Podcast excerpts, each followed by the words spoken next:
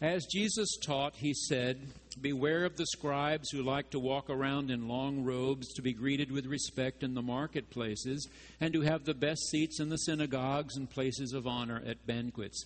They devour widows' houses, and for the sake of appearance say long prayers. They will receive the greater condemnation. He sat down opposite the treasury and watched the crowd putting money into the treasury. Many rich people put in large sums. A poor widow came and put in two small copper coins, which are worth a penny. Then he called his disciples and said to them, Truly I tell you, this poor widow has put in more than all those who are contributing to the treasury, for all of them have contributed out of their abundance. But she, out of her poverty, has put in everything she had, all she had to live on. This is the word of the Lord.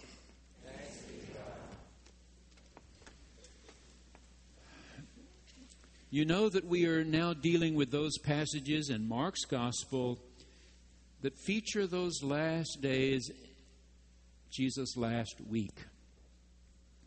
Just last Sunday, the passage immediately preceding this, a conversation between Jesus and one of the scribes. It began, having seen, having heard, having come to see this man Jesus, the scribe was impressed and asked, Which commandment is greatest of them all? And Jesus quoted from the Torah, the scroll of Deuteronomy, what the Jews call the Shema. Hear, O Israel, the Lord our God, He is one. You must have no other God but Him. You must love Him with all your heart, all your mind, all your soul, all your strength. The second is sort of like the first, he said. And he reached into another Torah scroll in his mind, that of Leviticus you shall love your neighbor as yourself. And the scribe said, Wow, you've answered really well. That's exactly right. And these two commandments, the scribe said, are more important than all burnt offerings and all sacrifices. And Jesus said, You are not far from the kingdom of God. And now, just in the next verse, he becomes very critical of certain scribes. Certain scribes. I want you to understand, though, that this is not about Jews versus Christians. In fact, rabbis of that same first century that Jesus lived and was teaching also condemned the practices that Jesus is here condemning. Some scribes took their work very seriously and did it well, and other scribes made a mockery of their work around the temple Jews have those who do not do all that Torah tells them, and Christians certainly have those who pretend to be one thing and live another kind of life entirely. So if you and I imagine this is all about somebody else and not about us, we miss the point. It is about us. Mark's writing it for us, for us Gentile Christians, this gospel of the Lord Jesus Christ. So what's being said here for you and me? Number one, beware of any who somehow put themselves above the masses, who somehow imagine they were created for special privilege all the time, who do not take others seriously. Jesus talked about the poor, the powerless, the voiceless. Do you see them? Deal with them? Treat them as if they are human beings, children of Almighty God, people for whom our Lord Jesus was willing to die. You remember the movie Driving Miss Daisy? Jessica Tandy, Morgan Freeman. It was outstandingly received on Broadway as a play before it was a movie. It won a Pulitzer Prize for Mr. Uhry. And then those two made a movie of it and numerous Academy Awards, numerous nominations, including Picture of the Year. Jessica Tandy, Morgan Freeman, they were terrific. Well, try Vanessa Redgrave and James Earl Jones. They're doing it on Broadway right now. Wouldn't you like to see that? Vanessa Redgrave, James Earl Jones. One of the reviewers, the one who writes for the Wall Street Journal, said, I don't believe Mr. Uhry's play will ever be better done. This is as good as it gets.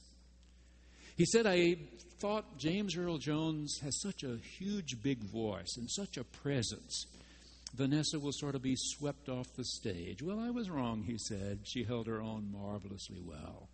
It really is a masterpiece for both of them. You Remember the story? It's about a white woman living in Atlanta, Georgia in 1948, not long after World War II ended. 1948. She's 72 years old, and she has a wreck in her car. And her son's very concerned that the next time she has a wreck, it could be fatal for her or someone else. So he decides she is not driving ever again, and he hires her a chauffeur. And this chauffeur is an African American named Hoke in the play. So you have an older, white, wealthy woman, and you have a middle aged black man in Atlanta, Georgia in 1948. He has to come in the back door, of course, sit there with her staring at the back of his neck. She doesn't want him to drive her, she wants to drive herself. But her son has decreed this is what's going to happen. Now, Mama, get along with this the best you can. And the play covers highlights of the next 25 years. From the time she's 72 till she's 97. And from the time he's a middle aged man till an older man himself. He never gives up his dignity, ever. He always acts as if he knows he is a person of worth, and she comes to see him as exactly that. It was a very difficult time, of course, from 1948 to 1973. She wants to go to a family reunion at one point in another state, and he's to drive her. He stops to fuel the car with gas at one point. A little farther down the road tells her that he needs to stop and go into the woods. And she said, Why didn't you go back there? And he said, Because there was no restroom for coloreds at that station. A world she'd never thought about, a world she had never experienced. But guess what? They become friends. They become friends. In fact, in her 90s, she ends up in an assisted living center in Atlanta. And one day her son gets in touch with Hoke and said, My mother would never admit this, but she'd really love to see you.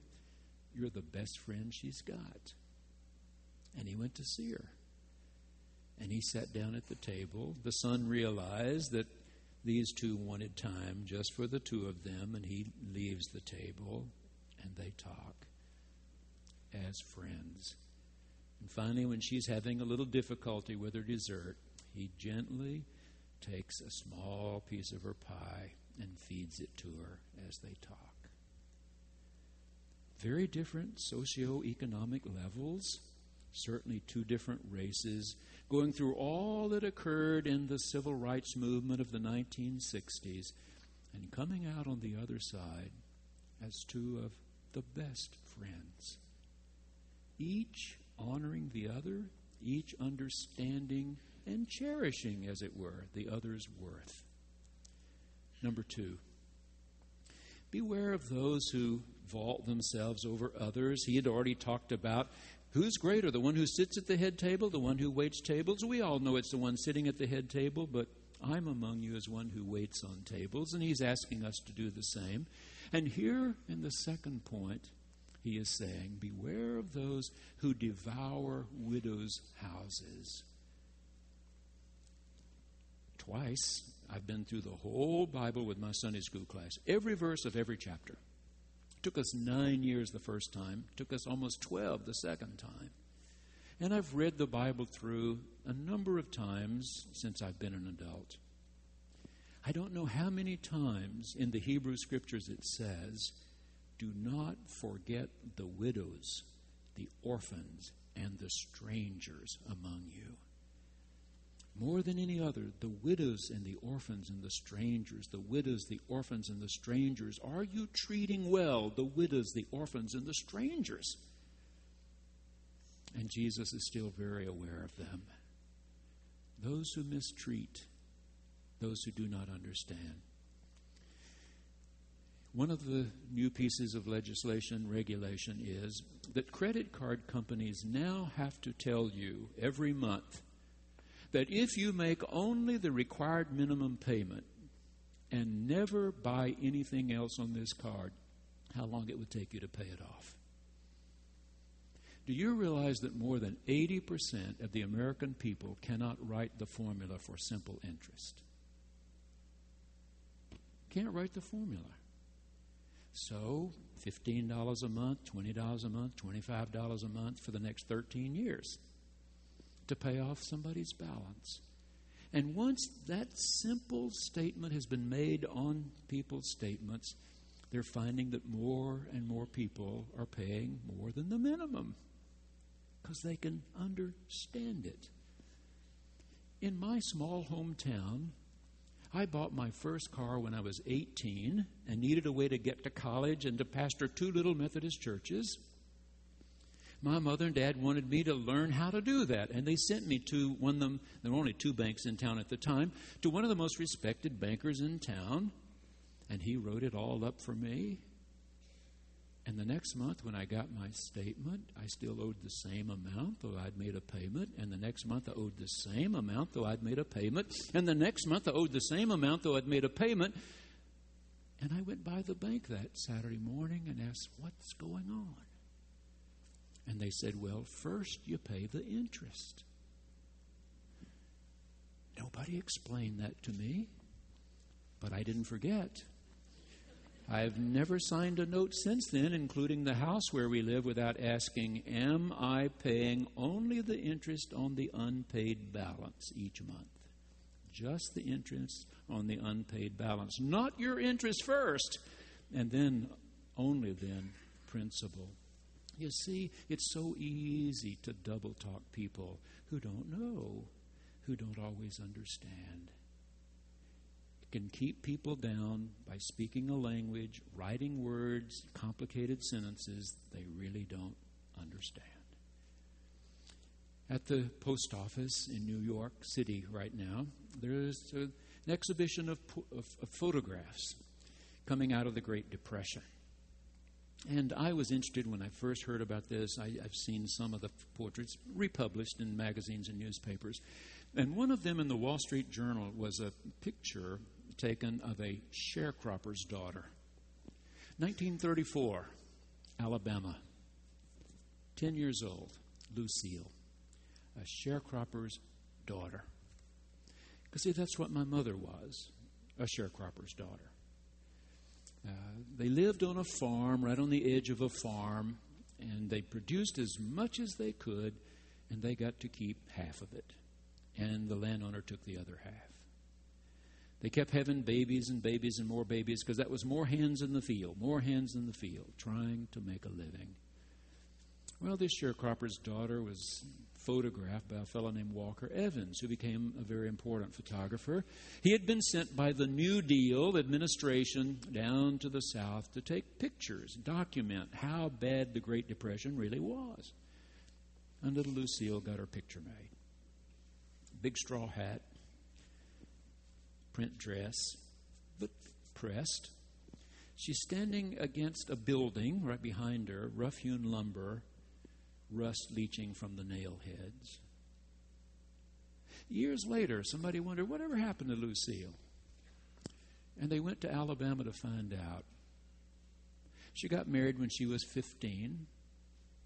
Her husband would get drunk and beat her. She finally had the courage to run away from him. She married again, not much better than the first. Had four little children.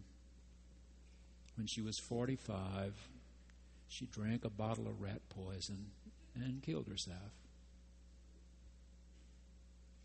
A sharecropper's daughter who maybe never heard a word of encouragement, a word of acceptance one whom nobody ever showed a way out, a better way, a better way. Followers of our Lord Jesus are called to find that better way. Number three. Number three is Jesus sat down on the Temple Mount. It's not Mount Everest, but it is a hill where Solomon's temple once stood, where there are two mosques today. You have to climb up this little hill to see the mosques. Jesus sat down there watching people putting their gifts into the treasury. And he saw a lot of wealthy people tossing in big sums of money. He's criticizing them. We need them. When this beautiful building was built, this congregation had only 1,600 members. Average attendance 500 on a Sunday morning. They all could have sat in the balcony. Instead, they decided to dream bigger, build bigger, believe bigger. But it took people putting in lots of money. Lots of money. They walked down Boston Avenue on Easter Sunday morning, 1929, up the North Steps, Easter Sunday, in their new church. And six months later, the stock market crashed, and many of those who had been generous givers suddenly had nothing. Roger Coffey was here at the early service this morning at 8:30. His grandmother and grandfather chaired the building committee. When the Great Depression came on, someone saw Roger's grandfather standing across the street one day and said to him, Well, I bet you wish you had all your money back that you put in that church. He said, No, the money I put in that church is all I have left. Their home was where Veterans Park is today. They lost it, they lost their home. It takes people who dream big, think big, give big to make a church like this. It does. We need them very much. And yet, just two chapters before, Mark has told us about a rich young man who cannot give up what he has in order to follow Jesus. Just can't do it. He said, It's easier for a camel to go through the eye of a needle than a rich person to enter the kingdom of God. It's really tough for them to depend on the grace of God. Mary Lou Carney has written about her little granddaughter. She has a little granddaughter named Isabel, and she said, Of course, I'd love to go over to their house. And Isabel is just the right age she loves for me to read to her. So she wants me to sit down, sit down, and she toddles over and gets her favorite books and brings them over to me and then crawls up in my lap. She opens one of her favorite books and I start to read. But sometimes I only get to read three or four words and she turns a page. And other times I read everything and she just sits there. She suddenly become interested in some part of the picture that's painted there and she waits. So sometimes I'm trying to stop her from turning the page, and sometimes I'm trying to hurry her up in turning the page. And it's very clear she intends to turn the pages. And she said, You know, in my own life, when something really wonderful is happening, a vacation I've dreamed about for 25 years, Time seems to move so quickly. I don't want it to pass. I've waited for this, and now it's going so quickly. Our one plans and plans for Thanksgiving, and everybody comes, and so quickly it's over. Our Christmas, and boom, it's over. Now it's it's time to clean up everything, get back to normal. And then there are times when we're sick or we're grieving. Time creeps along and we're saying, Turn the page, turn the page, Please turn the page. And I realize I don't get to turn the pages. It's hard for rich people to face that. Yeah? They don't turn the pages this time.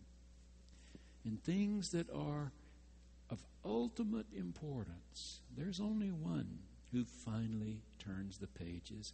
And to surrender to that one, willingly surrender to that one, it's tough. Number four. He saw a widow woman toss two lepta, is the word, two lepta into the treasury. Copper coins. Our translator says worth about a penny. The scholars I read this week said, Do you notice how interesting it is that Jesus said two coins? She could have tossed one, saved the other. Have you ever been caught in one of those moments? They pass the offering plate and you reach in your pocket and all you've got's a 20? And, and you think, gee, I wish I had two tens. Or you got a 10 and you wish you had two fives. Or you got only a five and you wish you had three ones. You see, she tossed in two coins when she didn't have to. She could have tossed in one coin and saved the other. She was all in. All in. And that's what Jesus is asking of you and me. No half heartedness about this. You're all in or you're not in. Sell what you have, come and follow me. He couldn't do it. And Mark is telling us this story right at the end of the gospel, but some were able to do it. Some were able to do it. Did you read Eric Konigsberg's column last week? He was writing about Halloween the year before. 2009 Halloween, he said. It was also World Series time. And my family are big baseball fans. The only problem is we root for the Mets, and they don't win often. So here again, they were not in the World Series. The Yankees and the Phillies were in the World Series last year. It came Halloween time, and our neighbors across the street were dishing it out. He was a Yankee fan, and she was a Phillies fan. It came Halloween night. My wife and I dressed up our two. Their little boy's five, little girl's two. The wife said, Well, it's my year to stay and give out candy here. You take the two of them. And he said, Fine. And we started down the street. Our five year old had agreed to hold his little sister's hand, be sure she was all right. And I was walking along the sidewalk watching, be sure both of them were all right. And we got to our neighbor's house. Porch light on, but when they rang the doorbell, nobody came. They were not at home, but there on the porch, a nice big bowl of candy and a sign. Now, our five year old isn't reading really well, but I could hear him from standing back behind the two of them read Yankees fans, take two.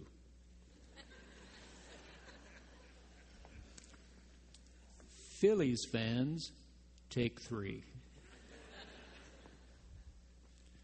And I heard him say to his little sister, Oh, shoot, we don't get any. and holding her hand, he led her to the next house. I wanted time to stand still that our five year old was saying, I will not surrender for two pieces of Halloween candy or two copper coins.